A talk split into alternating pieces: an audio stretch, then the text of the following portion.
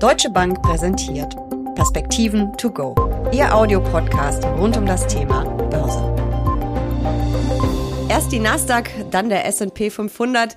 Die US-Börsen sind auf Rekordkurs und das mitten in der Berichtssaison, die in den USA bereits auf Hochtouren läuft. Wir ziehen eine Zwischenbilanz und schauen, welche Branchen gut und welche weniger gut abschneiden. Wir, das sind Dirk Steffen von der Deutschen Bank und ich. Mein Name ist Jessica Schwarzer und damit herzlich willkommen zu den Perspektiven to go. Dirk, nach einem ja etwas verhaltenen Jahresstart geht die Rekordjagd munter weiter. Und man hat so ein bisschen das Gefühl, die Wall Street hat in der vergangenen Woche, in den vergangenen Tagen alle schlechten Nachrichten irgendwie ausgeblendet. Ja, Jessica, immer so negativ. Ne? Also vielleicht können wir uns erstmal kurz darüber freuen, dass der Markt sich wieder gefangen hat. Ja? Ich bin halt Journalistin. Und dann, dann können wir uns gerne darüber unterhalten, ob das vielleicht schon wieder zu viel des Guten ist. Vielleicht noch eine persönliche Note vorab. Also ich hoffe mal, es hängt nicht damit zusammen, dass ich jetzt im Podcast noch, noch ein weiteres Mal machen darf, bevor dann Dr. Ulrich Stephan vielleicht dann doch äh, die etwas kleinere hoffentlich Korrektur dann besprechen muss. Also schauen wir mal, was, was das Jahr 2024 noch bringt. Sorgt denn vielleicht für die gute Stimmung an der Börse die Berichtssaison? Ja, zweiter Versuch. Ne? Also mhm. vielleicht gibt es ja doch noch ein paar Gründe, die, die vielleicht auch ein bisschen negativer sind. Also wir haben jetzt äh, die ersten Unternehmensberichte gesehen. Und äh, die waren jetzt in Summe nicht so gewohnt gut, wie man das äh, normalerweise sich so wünschen könnte. Wir hatten ja auch schon darüber gesprochen, dass die Erwartungshaltung relativ niedrig ist, gerade in Hinblick auf die US-Gewinne. Das hatte ja mit der ähm, relativ robusten US-Volkswirtschaft zu tun im vierten Quartal. Und äh, jetzt äh, haben die ersten Unternehmen berichtet und es ist noch nicht ganz so toll. Also gerade so die, die äh, Überraschungen, die positiven Überraschungen äh, liegen nie, niedriger als üblich in den USA. Und äh, das, was vielleicht hier noch ein bisschen Hoffnung jetzt verbreitet, ist, dass wir nur gut 50 Unternehmen bis jetzt haben. Also es wird jetzt ähm, natürlich graduell mehr ähm, die überhaupt berichtet haben. Und äh, bis jetzt kamen Financials, also Finanzwerte, äh, insbesondere schon raus. Und da war jetzt die, die, auch die, die Kursreaktion eher verhalten momentan. Da sind ja auch die Zahlen relativ äh, unterschiedlich ausgefallen. Das ist ja immer traditionell, dass die Banken so die ersten sind, die den großen Reigen eröffnen. Also da gab es ja gute und weniger gute Zahlen. So ist es und die, ich habe das Gefühl, dass tatsächlich der Markt so wichtig jetzt der, der Finanzsektor auch ist, ja, mhm. oder sein mag. Der Markt interessiert sich einfach momentan für andere Themen. Und dann sind wir ähm, natürlich direkt im Technologiebereich. Und, und das sind eben genau die, die großen Unternehmen, die Megacaps, die überhaupt noch nicht berichtet haben. Und da ähm, gibt es jetzt schon einiges an ja, Nachrichten auch aus Asien zum Beispiel und, und auch von Konferenzen, Technologiekonferenzen, wo dann doch der Ausblick ziemlich positiv gelaufen ist. Und das treibt wahrscheinlich dann auch den Gesamtmarkt nach vorne momentan. Also es ist wie immer, Tech führt die Rallye an. Sieht so aus, ja. Also du hast ja auch ähm, schon äh, zu Recht die Frage gestellt, gibt es denn da noch was anderes außer, außer großen Tech-Unternehmen? Die Antwort ist natürlich ja und sehr, sehr viele Unternehmen, ja. Also äh, gerade die knapp 493 Unternehmen, die dann noch neben den glorreichen sieben sich verstecken im S&P 500, die gibt es natürlich auch alle noch, aber die, die Dominanz ist einfach hm, nicht, nicht klein zu kriegen momentan und das ist ja auch gut so. Ne? Also mhm. wollen wir uns mal freuen, solange es hält. Also da müssen wir noch auf die Überraschungen warten und wir hoffen, dass sie positiv sind. Ähm, schauen wir aber doch trotzdem mal bei denen, die schon vorgelegt haben, welche Branchen berichten besonders gut und welche haben vielleicht auch enttäuscht? Ja, wie gesagt, also echt gemischt. Und mhm. bei Finanzwerten hätte man vielleicht ein bisschen mehr erwarten können. Aber das ist ja auch jetzt ähm, eher eine Normalisierung aus unserer Sicht. Also, dass jetzt das erhöhte äh, Zinsniveau so langsam eingepreist ist. Die USA liegen ja auch noch mal vor, vor Europa, was den Zyklus angeht. Und von daher würden wir jetzt nicht zu viel in die ersten Ergebnisse hineinlesen wollen. Wenn wir jetzt ähm, nochmal auf das insgesamt Erwartete schauen wollen, aktuell der Stand sieht so aus, dass die, die Megacaps das Feld anführen werden mit 47 äh, Prozent erwartetem Gewinn, Gewinnwachstum. Und es ist ja dann oft so, dass der Aktienmarkt auch schon vorher reagiert, bevor die Nachrichten schon drin sind. Ich glaube, das ist auch so eine zeitliche äh, versetzte äh, Problematik, mit der wir uns hier befassen dürfen. Wir haben dann, nur um sie kurz zu nennen, Infotech, Consumer Discretionary und ähm, Dienstleistungen aus dem Kommunikationsbereich, die so von 16 bis 44 20 Prozent Gewinnwachstum abwerfen sollten und Finanzwerte dann am Ende des Tages lediglich zwei Prozent.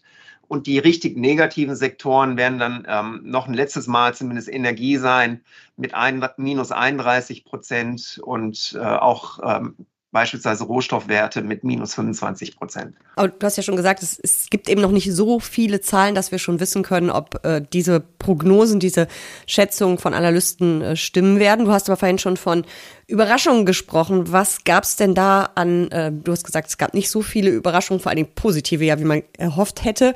Was gab es denn so an richtig negativen? Gab es auch wirklich richtige Ausreißer nach unten? Das ist, glaube ich, die gute Nachricht, dass jetzt nicht so viel passiert ist, was jetzt äh, die Enttäuschung anbelangt. Allerdings haben wir auch gesehen, dass die äh, bisherigen positiven, über, überraschenden Unternehmen auch nicht wirklich stark darauf mhm. reagiert haben. Wir haben aus Europa jetzt so zwei, drei Gewinnwarnungen auch gesehen, beziehungsweise Ergebnisse, die nicht so gut waren im, im Luxussektor. Das, das könnte sein, dass das nochmal hier ein schwieriges Quartal wird, aber hier haben wir ja eine, eine positive langfristige Einschätzung für diesen Sektor. Also es könnte sein, dass das vielleicht sogar ein guter Einstiegsmoment momentan ist. Aber ansonsten läuft es nach Plan und wie gesagt, in Summe jetzt am Anfang, wir reden erst über so 13 bis 15 Prozent der Marktkapitalisierung, die überhaupt berichtet worden ist, ist es noch nicht so gewohnt positiv überraschend geworden. Was aber natürlich noch sein passieren könnte, weil immerhin vielleicht ein struktureller Punkt hier nochmal 50 Prozent der, der Gewinne im S&P 500 sind in irgendeiner Form von dem produzierenden, von dem Güter, also Sachen, die man anfassen kann, ähm, Sektor abhängig, wohingegen das in der US-Volkswirtschaft nur noch 20 Prozent sind. Also da dominieren halt dann sehr, sehr stark die Dienstleistungen. Also es ist schon wichtig, äh, was hier in diesem produzierenden äh, Gewerbe passiert. Und dadurch, dass eben noch nicht, noch lange nicht alle berichtet haben, kann das schon sein, dass die Analysten hier für die verbliebenen Unternehmen noch zu negativ gestimmt sind. Aber trotzdem, wenn ich mir anschaue, was da eben jetzt schon vorgelegt worden ist, ähm, gleichzeitig anschaue, wir haben Rekordstände, hat man aber trotzdem ja irgendwie so ein bisschen das Gefühl, als würden Kriege, steigende Transportkosten, die Notenbanken, die die Zinsen vielleicht doch nicht so schnell senken, wie erwartet wurde, wie der Markt erwartet hat. Ich weiß, ihr wart ein bisschen vorsichtiger, als würde das irgendwie alles gar nicht belasten. Ja, also das ist schon ein Punkt. Also wir ähm, sind weiterhin der Meinung, dass die dass die US-Notenbank und auch die EZB noch nicht im März die Leitzinsen senken werden, was wir ähm, momentan so eine 50-50-Entscheidung mhm. ähm, bei, dem, bei der Marktwahrscheinlichkeit momentan noch ist. Wir bleiben bei dem Juni-Zeitpunkt und das ist jetzt für, vielleicht für viele kein großer Unterschied, aber die Aktienmärkte und Zinsmärkte reagieren natürlich stark darauf. Aus unserer Sicht hat der Aktienmarkt aber insgesamt das gut, relativ gut verarbeitet, weil Volkswirtschaft sich doch relativ gut gehalten hat. Also da gab es ja auch Daten zum Einzelhandel in den USA. Wir haben weiterhin einen Arbeitsmarkt, der robust ist. Und es, es sieht danach aus, dass selbst jetzt gewisse ja, nicht Zinserhöhungen, aber weniger äh, Leitzinssenkungen durchaus auch von dem Markt verkraftet werden können, weil wir eben jetzt dieses ähm, Großthema künstliche Intelligenz und Technologie mit dabei haben, wo es um eine langfristige Stärke der Gewinnentwicklung geht. Also ähm, um es nochmal anders zu formulieren, solange diese Zinsbewegungen durch ähm, etwas besser als erwartetes Wachstum dann auch getrieben werden, ist das wahrscheinlich ähm, durchaus möglich, dass der Aktienmarkt das verkraften kann. Nun sehe ich ja auf Social Media auch äh, mitunter die äh, Crash-Propheten und überhaupt etwas kritischere Investoren privat, aber auch Instis. Und da gibt es manchmal auch so ein paar Stimmen, die sagen, dass der Markt, dass viele Investoren sich alles schönreden würden und äh, dass das alles kein gutes Ende nehmen kann. Äh, was ist denn, wenn es an doch irgendwie alles ein bisschen anders kommt? Also Stichwort Zinsen, Wirtschaftswachstum. Die Kriege können ja auch und die, die geopolitischen ähm, Auseinandersetzungen können ja auch weiter eskalieren. Ja, das gehört natürlich zum Aktienmarkt dazu und das äh, führt dann zu den ähm, üblichen Schwankungen am Markt. Und äh, ich sage mal so, wenn es einen extrem negativen Schock gibt, dann, dann wird es auch dazu führen, dass wir hier ähm, deutliche Kursverluste sehen werden. Ähm, allerdings müssen wir ja auch immer darüber nachdenken, was so das wahrscheinlichste mhm. Szenario mhm. ist.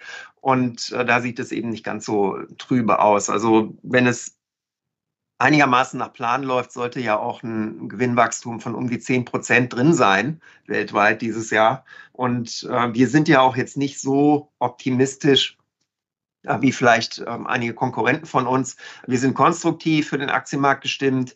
Äh, wir würden allerdings jetzt auch nicht überrascht sein, wenn es jetzt ab und zu mal einen Rücksetzer geben könnte. Und dann wären wir halt in der Strategie, in dem Lager zu finden, die dann auch diese Schwäche am Aktienmarkt kaufen würden. Mhm. Also nachkaufen, wenn es Kursrücksetzer gibt und ein bisschen ja, auf Schnäppchenjagd gehen, wäre dann quasi die, äh, die Empfehlung. Ja, und das ist so begründet, dass wir insgesamt davon ausgehen, dass das Zinsniveau ungefähr da bleiben wird, wo es ist. Und da meine ich jetzt die Kapitalmarktzinsen.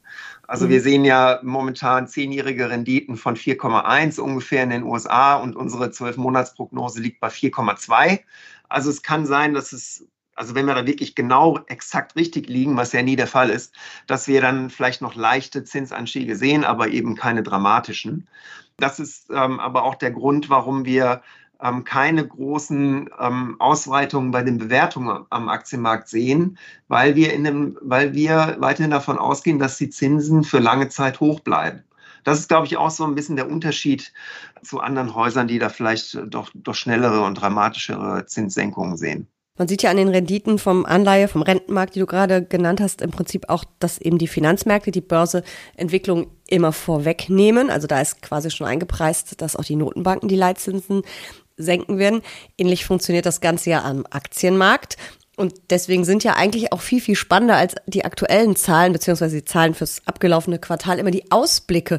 Wie haben sich denn dann die wenigen Unternehmen, die bisher berichtet haben, äh, geäußert? Sind die Verhalten positiv, optimistisch oder sind die vielleicht auch ein bisschen immer noch ein bisschen vorsichtig. So war es jetzt in den letzten Quartalsberichtssaisons, dass sie immer noch so ein bisschen verhalten unterwegs waren mit dem Ausblick. Ja, das, ich glaube, das, ähm, das Thema bleibt Vorsicht, weil wir ja immer noch in einer Art Wachstumsstelle verfangen sind. Also wir müssen, glaube ich, jetzt ein, zwei Quartale erstmal noch mal hinter uns bringen. Wir brauchen wahrscheinlich auch noch mal hm, deutlich, deutlich mehr Signale ähm, aus, aus China, was natürlich hier äh, für den europäischen Aktienmarkt und gerade für den deutschen Aktienmarkt dann auch wichtig ist.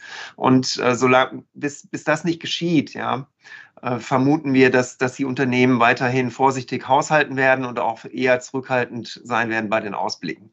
Ähm, das hat natürlich dann, führt dann dazu, dass, äh, dass wir jetzt ähm, beispielsweise in Europa zwar noch so dieses laufende, das gerade abgelaufene Quartal und das laufende eher eine, eine Gewinnschwäche noch sehen, also eine Normalisierung, aber eben auch keine, keine große positive Dynamik und dass das dann nochmal ähm, gleichzeitig mit den Ausblicken der Unternehmen versehen wird. Also das ist eine Situation, die die jetzt nicht schön ist, also wenn ich jetzt mir das kurz nochmal versuche anzuhören von meinem geistigen Ohr.